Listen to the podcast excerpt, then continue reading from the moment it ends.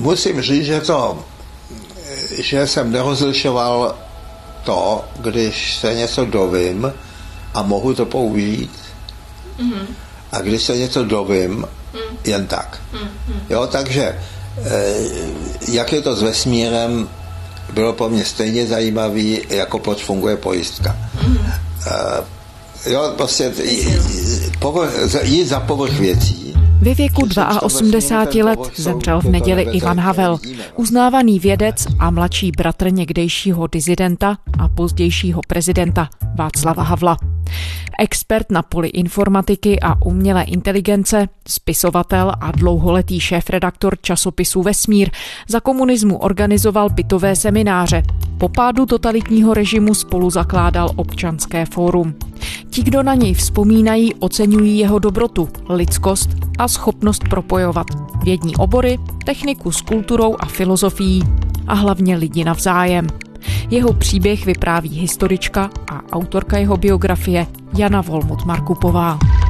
Je středa 28. dubna, tady je Lenka Kabrhelová a Vinohradská 12, spravodajský podcast Českého rozhlasu. Jana Volmut Markupová, historička z Fakulty humanitních studií Univerzity Karlovy a autorka biografie Ivana Havla. Dobrý den. Dobrý den, moc děkuji za pozvání. Paní Volmut Markupová, jaká je vaše nejvýraznější vzpomínka na Ivana Havla? Vy jste s ním mnohokrát mluvila při tom tvoření té knížky, té jeho biografie. Jaký byl v těch vašich setkáních? Ty nejsilnější vzpomínky jsou samozřejmě mnohé, je jich několik a je těžké vybrat jednu. Když jste zmínila ty rozhovory, tak mě vlastně jako ta první vzpomínka napadá na naše první setkání, které si většina výzkumníků nebo orálních historiků pamatuje, ale já si ho pamatuju i přesně na den, protože to bylo 19. prosince 2011. To znamená, že to bylo přesně den poté, co zemřel jeho bratr Václav a musím říct, že vlastně ten vstup do toho výzkumu byl v tomhle smyslu mimořádný, samozřejmě smutný, ale zároveň v mnohem zvláštní a nějakým způsobem asi ovlivnil ten začátek. Už to trošku předurčilo nahrávání těch rozhovorů, protože ta první zkušenost samozřejmě je často důležitá a nějakým způsobem formuje vaše pochopení toho narátora, jak budou vlastně ty rozhovory probíhat. A pravda je tedy taková, že i během toho prvního setkání, i během těch dalších rozhovorů, které potom probíhaly, plus minus do roku 2012, 2013 tuším, tak vlastně Ivan Emavel během těch rozhovorů byl nesmírně vstřícný, jako laskavý, trpělivý. I za povrch věcí, přičemž to vesmíru ten povrch jsou tyto nebe, které vidíme vlastně. A zatím je ten vesmír, jakoby, jo. Čili jít, někdy se říká do hloubky, někdy se říká jako za horizont eh, běžné zkušenosti.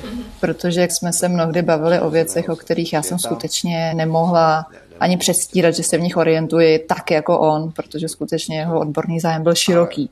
Mě dost jako bavila ta věda.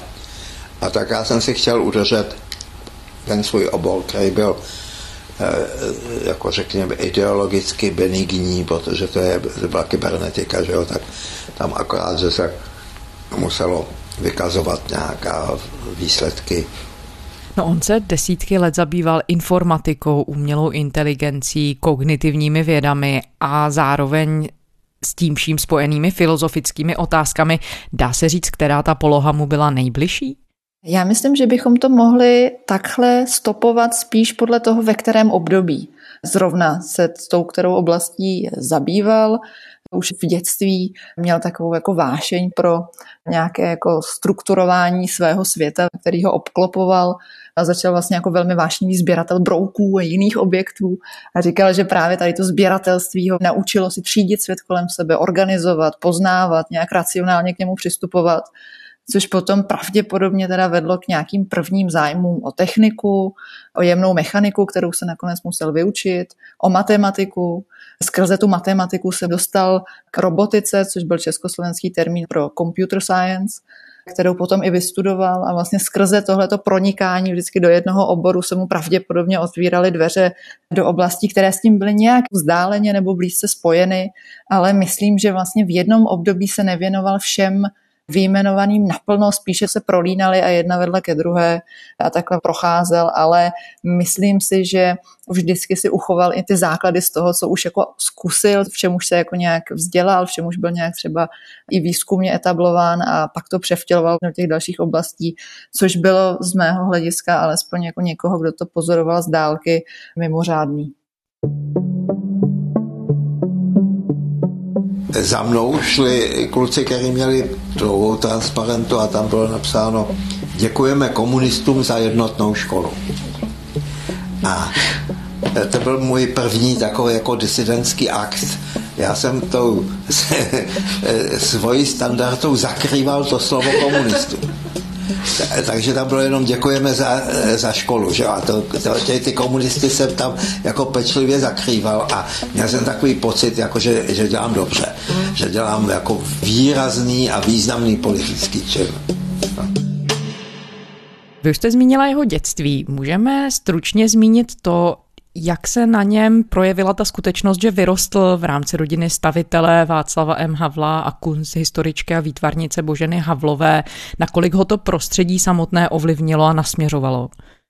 To je samozřejmě velice složitá nebo komplexní otázka. Je to pochopitelně něco, co historici často neumí zodpovědět úplně stoprocentně, protože se to jako těžko prokazuje nějak objektivně, že ano? Což je pochopitelný.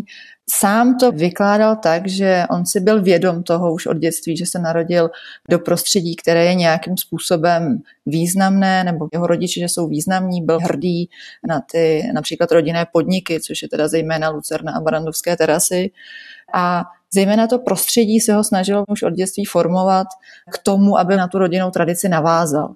No to znamená, jeho dědeček Hugo Vavrečka byl spolu se svojí dcerou Boženou Havlovou, rozenou Vavrečkovou, což tedy byla jeho matka, byli těmi hlavními, kdo se oba bratry snažili vzdělávat ve všem možném a předpokládali, že na tu podnikatelskou tradici navážou, ale že si ji jako zase uchopí po svém, jako každá ta generace v té havlovské tradici a že si zvolí, čemu se chtějí věnovat, ale že nějakým způsobem dál budou pokračovat v té nějak významné tradici, která byla na svém nejvyšším bodě ve chvíli, kdy oni se narodili, což je teda druhá polovina 30.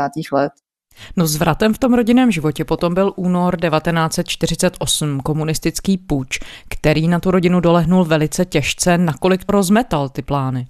Ano, těch zvratů tam samozřejmě bylo více. Ono, ten vývoj byl komplikovaný už po květnu 1945, kdy minimálně dva členové té rodiny, to znamená Miloš Havel, strýc Ivana Havla a jeho dědeček právě Hugo Vavrečka, se různě potýkali s různě křivými naštěními z kolaborace s nacisty.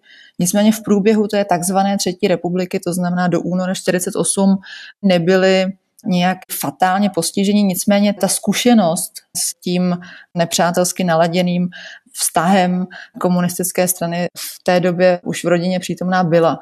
Co se týče toho února 48, to byl pochopitelně naprosto jako zásadní přelom, který ten postupný vývoj od května 45 spečetil, dokončil. Soudružky a soudruzi, tak si konečně uděláme pořádek v naší republice. Podstatná změna byla už v tom, že byly znárodněny ty rodinné podniky, to znamená zejména Lucerna a Barandovské terasy. Tak dáme jednou, ale už navždy na pamětnou reakci a zradě.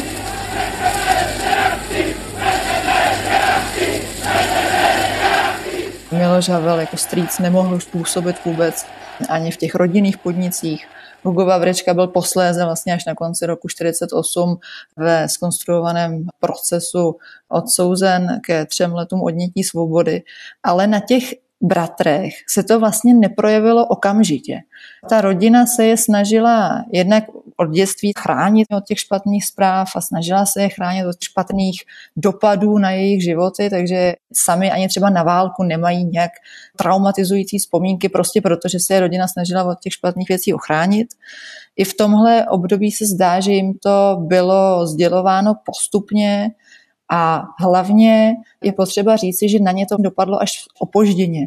Oba ještě v průběhu roku 48 mohli studovat na základní škole, respektive u Václava Havla na internátní škole v Poděbradech, což byla taková jako výběrová škola, na které později začal studovat i Ivan M. Havel. Takže tam se to neprojevilo okamžitě. ale samozřejmě postupem času to došlo i k těm mladším členům rodiny, ta změna postavení a vztahu převládajícího režimu. No on nakonec, jak to zmiňujete, Ivanu Havlovi po roce 48 komunistický režim zakázal studovat a dokonce později byl tedy zase persekvován kvůli společenskému angažmá svého bratra Václava. Jak to on sám nesl, když na to vzpomínal?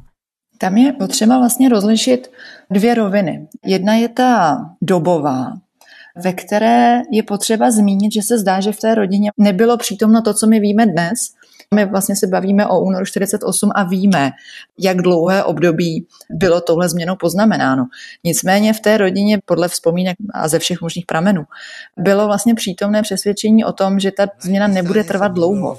V těch 50. letech, eh, hned po převratu, eh, v našich kozích, teda to, co tehdy byla pražská kavárna, eh, se mluvilo o tom, že to brzo praskne to nemůže vydržet, to musí... Jako že to bude otázka roku, dvou, tří, ale že není možné, aby takovýto vládci země byli u moci nějak přehnaně dlouho. Na druhé straně eh, jsme věděli, že prostě není kontinuita v tom podnikání a, eh, a spíš a eh, já i bratr jsme každý trošku jiným směrem, ale spíš nám šlo o to se vzdělat anebo sami něco dělat v jiném oboru.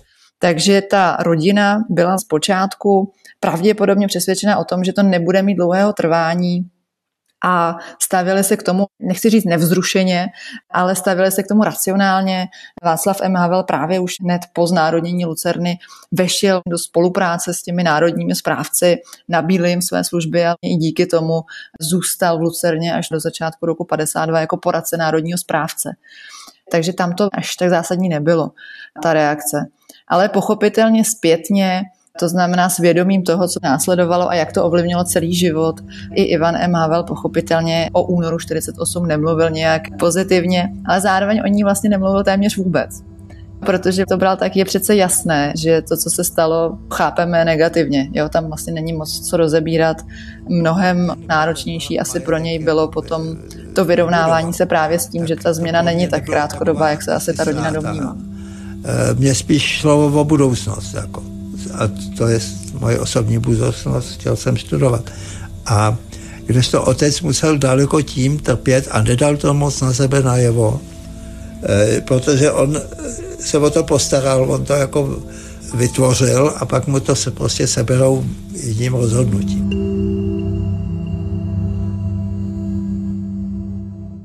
No ono se mu nakonec přes to aktivní protivenství režimu podařilo vystudovat ČVUT, jak jste říkala, počítačovou vědu.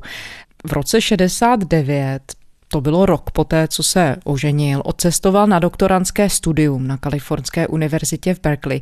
Čím se tam tehdy zabývala, jak formativní zážitek to pro něj byl? Mluvil o tom?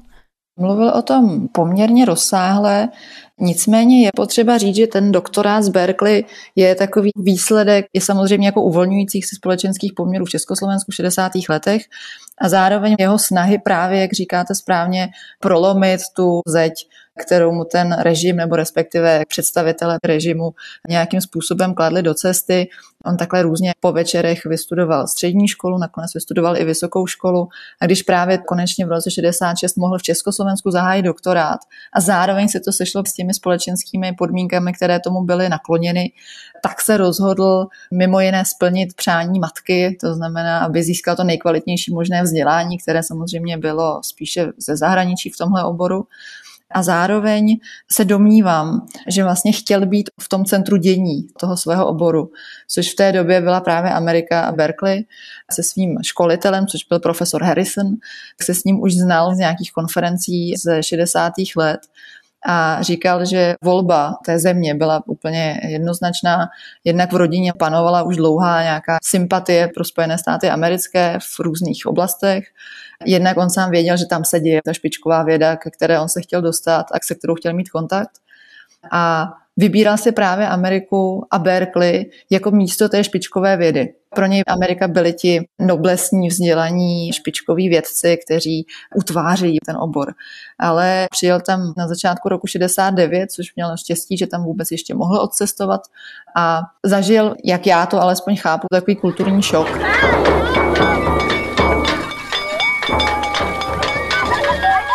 Protože on tam odjížděl s velmi čerstvou zkušeností s okupací Československa a odjížděl tam právě za tou akademickou vzdělanou elitní Amerikou. Přijel do Kalifornie na konci 60. let, kde pochopitelně ta nálada byla docela jiná.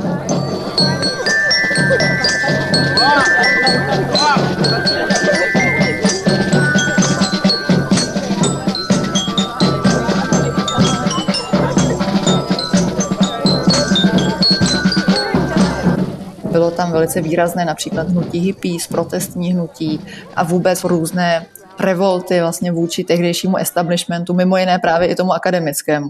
Takže on tam zažil šok do jisté míry právě i kulturní. On říkal, já jsem tam přijel v tom obleku, v té kravatě, dokonale ostříhán, dokonale upraven a najednou ti moji spolužáci tam byli oblečení, ošacení zcela jinak. Byli třeba o deset, o pět let mladší než on, s docela jinou zkušeností, naladění mnohem levicověji, než kdy on byl, navíc s tou čerstvou zkušeností z okupace. Takže pro něj Amerika, myslím, po té vědecké odborné stránce byla zásadní, ale zároveň byla ovlivněna tou odlišnou perspektivou, se kterou on tam přijel. Ona se nabízí otázka, jestli uvažoval někdy o možnosti emigrace, o tom, že by ve Spojených státech zůstala, věnoval se dál výzkumu. Bylo tohle jedním z momentů, proč se nakonec pro to setrvat ve Spojených státech třeba nerozhodnul nebo nerozhodoval? Myslím si, že tohle zrovna asi ten důvod nebyl. Tam je potřeba říct, že Ivan M. Havel do Ameriky jel na začátku roku 69, kdy ještě měl platné výjezdní doložky a jel tam s tím, že se vrátí do Československa. Ta jeho cesta byla úředně vedená vlastně jako služební cesta a nebyl předpoklad, že by se neměl vrátit.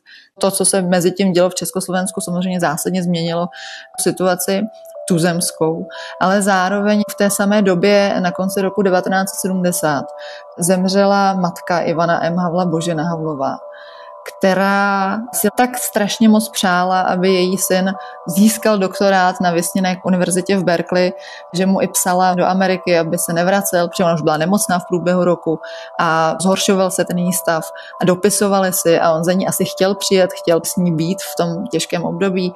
Nicméně ona mu psala, aby nejezdil, protože si byla vědoma správně toho, že ve chvíli, kdyby se vrátil do Československa, tak už by se nemohlo odjet zpátky do Ameriky, aby dokončil ten doktorát, takže on tohle těžké období období strávil v Americe a ta otázka, proč se vlastně vůbec vrátili s jeho tehdejší manželkou Květou Havlovou, je vlastně na místě. On sám říkal, že to bylo z těch důvodů, že jednak nechtěl ustupovat těm okupantům, což byla ta fráze, proč bych já odcházel, ať odejdou oni, já jsem tady doma což je ta první odpověď. Ta druhá složitější odpověď je samozřejmě ta, že se vracel také nejenom za svými přáteli, ale vracel se i za svojí rodinou, mezi tím jeho otec ovdověl, bratrovo postavení se dost zásadně změnilo z hvězdy kulturních 60. let Československu na zakázaného spisovatele. Myslím, že se vrátil i s ohledem na to, že nechtěl opouštět to prostředí, od kterého už byl tak dlouho i v tom těžkém období, kdy zemřela jeho matka. Ale určitě tu otázku asi nějak musel řešit, nějaký musel zvažovat, ale vlastně ze všech dostupných pramenů, se kterými já jsem pracovala, se domnívám, že to nikdy nebylo na té rovině jako reálné možnosti, že to spíš byla nějaká varianta, kterou ani příliš neuvažoval. Takže si tu reálnou možnost vlastně ani nevytvořil, měl to prostě tak, že se chtěl vrátit. Přesně tak.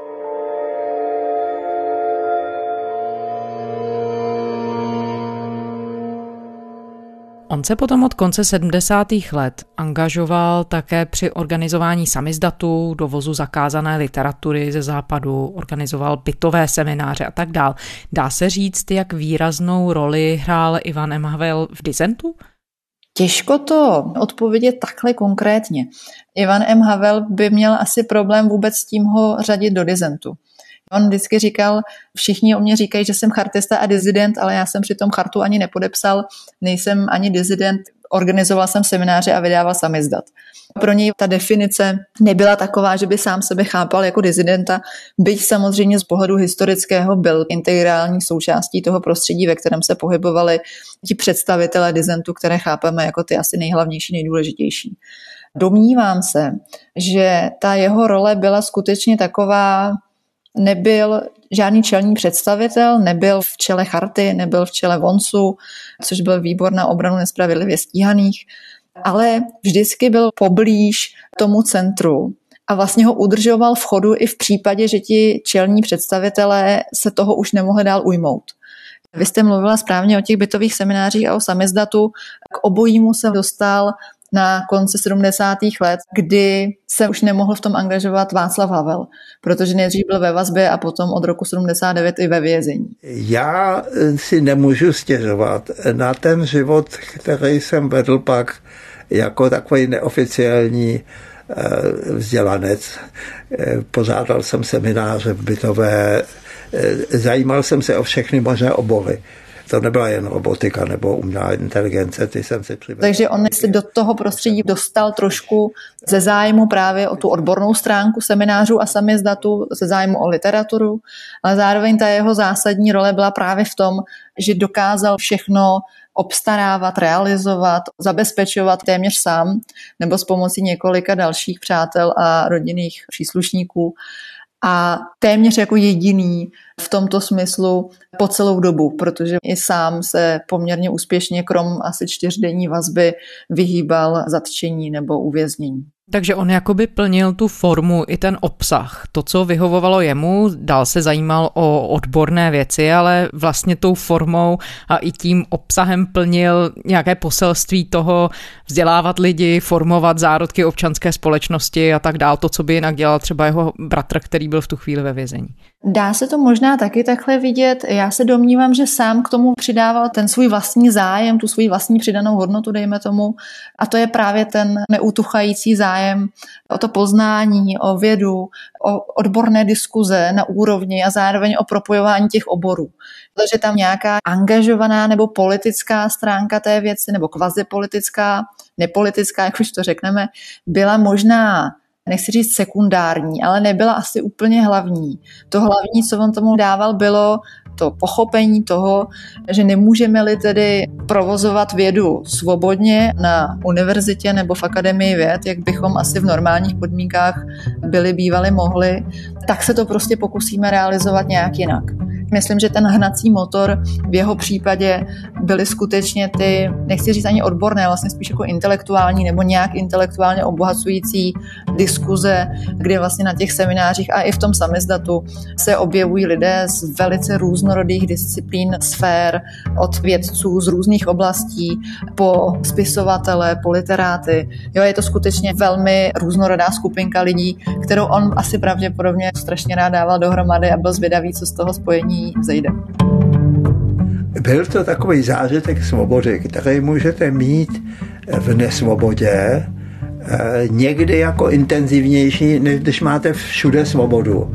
A ta vaše svoboda vám už moc nějak eh, jako vlastně ne, ne, nedělá zvláštní situaci. Eh, tak najednou jsme se uvolnili úplně a ten svět, šedý svět té normalizace zůstal někde za námi a jako by nebyl. No ta vaše biografie končí rokem 1989. Ivan Havel potom po listopadovém převratu se zhruba půl roku věnoval vytváření struktury občanského fóra, ale potom se vrátil k vědě a stal se zakladatelem a ředitelem Centra pro teoretická studia, což je pracoviště Akademie věd a zároveň Univerzity Karlovy a působil také 30 let jako šéf-redaktor časopisu Vesmír. Když jste s ním mluvila, dotknul se i toho svého, řekněme, polistopadového působení, jak ho viděla? Dá se třeba zpětně říct, jaký odkaz tam za sebou zanechal? Určitě se toho dotknul. Pro něj vlastně CTS to znamená Centrum pro teoretická studia, bylo skutečně jedno z těch, řekla bych, klíčových míst, do kterého docházel, kde se různě zapojoval do nějakých projektů, publikační činnosti. A to klíčové, co pro něj přetrvalo i právě po tom roce 89-90, bylo to, co jsem říkala v souvislosti s těmi semináři. I to CTS vzniklo s tou ideou, že by chtěl vytvořit místo, kde se právě tady všichni různí vzdělanci budou moci setkávat a budou moct nějak spolupracovat a budou moct třeba pracovat na nějakých projektech, které nejsou vždycky úplně jednoznačně zařaditelné do nějaké konkrétní disciplíny. V tomhle smyslu se domnívám, že asi nebyl úplně potěšen tím, že ten vývoj vědecké práce nebo provozu vědeckého šel z jeho pohledu asi mnohdy právě proti tomuhle transdisciplinárnímu nebo interdisciplinárnímu pojetí. On sám občas tak jako glosoval, že jeho práce jsou vlastně nezařaditelné do jednoho nebo do dvou oborů, že jsou zvláštní, vymykající se, přesahující a nejsou jednoznačně zaškatulkovatelné. To myslím, že ho částečně trápilo, nebo spíš to tak nelibě nesl. Zároveň myslím, že ten jeho odkaz nebo význam, který pro tohle prostředí měl, je alespoň z mého hlediska v tuhle chvíli ještě v nedohlednu. Nebyl jsem takový jakýsi eh, technoidealista, jo? Že, že prostě ten pokrok v té technologii bude takovým obrovským tempem, že eh, to, co teďka považujeme za normální, bude za dva roky banalita nebo zastaralá věc. Teď, teď to nabralo velikého tempa. Není možné ho teď ještě nějak pochopit, definovat, protože už alespoň z toho, co dokážu odhadnout, si myslím, že se to bude projevovat ještě dlouho, jak taková klíčová osobnost mohla ovlivnit celé to prostředí a jak potom ten její odchod bude to prostředí vnímat nebo jak na něj bude reagovat. Zajímá mě jako myšlení, eh, které se nazývá introspekce lidově by se jako psychologie mě zajímá, ale to není psychologie jako věda, ale je to filozofie spíš. Eh, jak prožíváme svět, eh, co to pro nás znamená, že o sobě víme, že existujeme a podobně. Dovolím si jenom takovou vsuvku, že v CTS měl Ivan M. Havel přezdívku náčelník přestože už dlouho nebyl ředitel a přestože už dlouho tam docházel, určitě ne každý den. Teď v posledních týdnech, tuším, se účastnil těch seminářů, alespoň online z důvodu covidu, tak vlastně pořád byl ten náčelník a pořád byl taková ta jako hlavní persona. Takže to, jak to centrum nebo obecně vůbec to akademické prostředí nebo veřejné prostředí, konec konců celá společnost na to bude reagovat, kde se vlastně ukáže, že najednou tady Ivan M. Havel není a brali jsme možná jako přirozené, že tady byl a nenapadl nás, že je něco jeho zásluha. To se domnívám, že se teprve bude ukazovat v průběhu dalších let. Jedna linka, na kterou jsme narazili zatím jen tak okrajově, myslím trochu plánovitě, Ona se ta srovnávání obou bratrů objevují samozřejmě. Jak to vnímal sám Ivan Havel? Dá se říct, jakým způsobem on vnímal politické působení svého bratra, vůbec jeho společenskou roli? Stal se ikonou politických změn v Česku, třetím v Československu. Mluvil o tom? Vlastně ani příliš ne. Samozřejmě v české společnosti je politika Václava Havla často dávána do kontrastu. Často se nebavíme pouze o ní, ale bavíme se třeba jako ve srovnání s tím, co bylo předtím a co bylo potom. Častý ten protiklad, že jo, je Václav Havel, Václav Klaus, Miloš Zeman. V tomhle smyslu vlastně je to skoro paralela s těmi jinými tématy, kdy se domnívám, že Ivan M. Havel měl pocit, že se o tom ani nemusí bavit že je přece jasné, které to směřování české politiky je mu bližší, bez pochyby v tomhle smyslu určitě tedy Bratrovo. Zároveň on skutečně jako v té politice nechtěl působit a nebyla mu ani blízká, ten svět mu nebyl blízký a domnívám se, že se o ní aktivně nezajímal nebo zajímal, ale nechtěl ani do ní zasahovat, protože věděl, že to není zkrátka jeho oblast působení ale mnohé rozdíly bychom tam určitě našli. Našli bychom je vlastně už i v těch předchozích obdobích, ale domnívám se, že jako celek určitě vnímal tedy bratrovo politické angažma jako mnohem sympatičtější než to, co bylo předtím a potom. A vzhledem k tomu, jak široké pole vědecké a filozofické Ivan M. Havel obsáhnul, vedli spolu oba bratři nějaké, řekněme, společensko-politicko-filozofické diskuze i po tom roce 1989? Po tom roce 89 se právě ta situace v rodině vlastně změnila.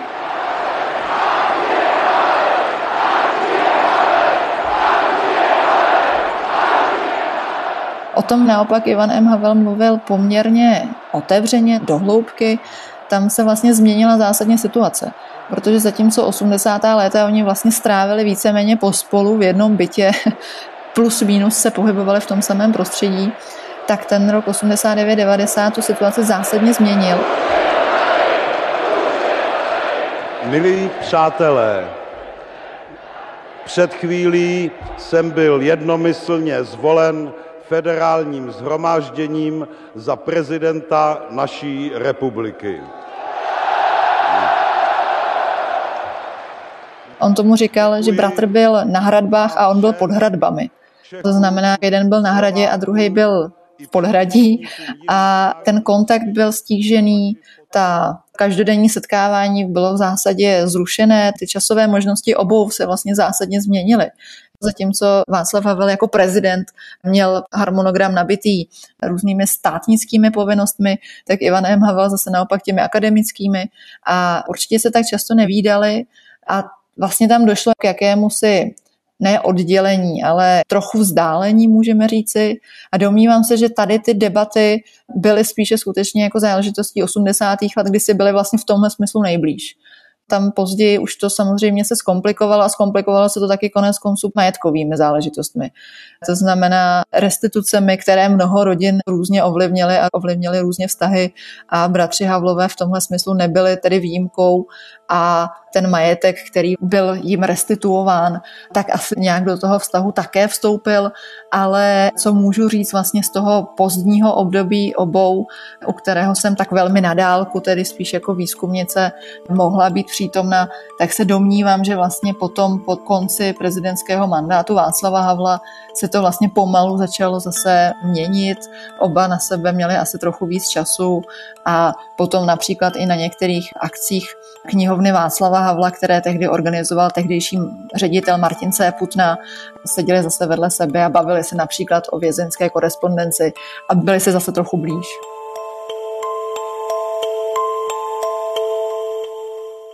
V té anotaci k vaší biografii Ivana Havla se píše, že zatímco osudy jednotlivých členů Havlovy rodiny byly zpracovány, tak životu Ivana Havla samotného se ze strany historiků takového zájmu nedostalo. Čím vy si to vysvětlujete? Popravdě nevím. Popravdě já to vlastně nevím, nerozumím tomu. Zároveň ta knížka vlastně začala vznikat už někdy v roce 2011, takže to bylo v době, kdy ještě byl naživu Václav Havel, kdy vlastně ještě ty výzkumy se často zabývaly právě spíš, možná můžeme říct Václavem Havlem, já se domnívám, že Ivan M. Havel tím, jak vlastně byl celý život takový, a teď skutečně nechci, aby to znělo jako nějaká sentimentální fráze, ale byl skutečně velice nápomocný, snažil se lidem pomáhat v různých výzkumech, tak se domnívám, že Ivan M. Havel tehdy byl oslovován spíše právě jako někdo, kdo může pomoci ve výzkumu samizdatu, historie Václava Havla nebo toho havlovského prostředí, bytových seminářů, kdo se znal téměř se všemi, o kterých historici soudobých dějin v českých zemích píší a byl spíše taková jako studnice zdrojů, nápadů, vzpomínek, které jinak by byly v zásadě nenahraditelné. Ale domnívám se, že i s ohledem na ty různé oblasti, ve kterých se sám pohyboval, vlastně nikdy úplně asi nevznikl zájem, nebo spíš možná odhodlání, zájem by byl asi určitě se vlastně věnovat jemu se všemi těmi různorodými oblastmi, které ve svém životě různě obsáhl. No ta myšlenka Ivana Havla jako člověka, který je nadaný darem propojovat vědu a umění, ale lidi mezi sebou navzájem. Ta se objevuje teď v těch posledních dnech docela dominantně i v těch vzpomínkách lidí, kteří se s Ivanem Havlem znali, potkali, teď na něj vzpomínají. A zároveň se tam ještě objevuje další popis a sice to, že to byl velmi hodný člověk, což jste vyříkala i v úvodu.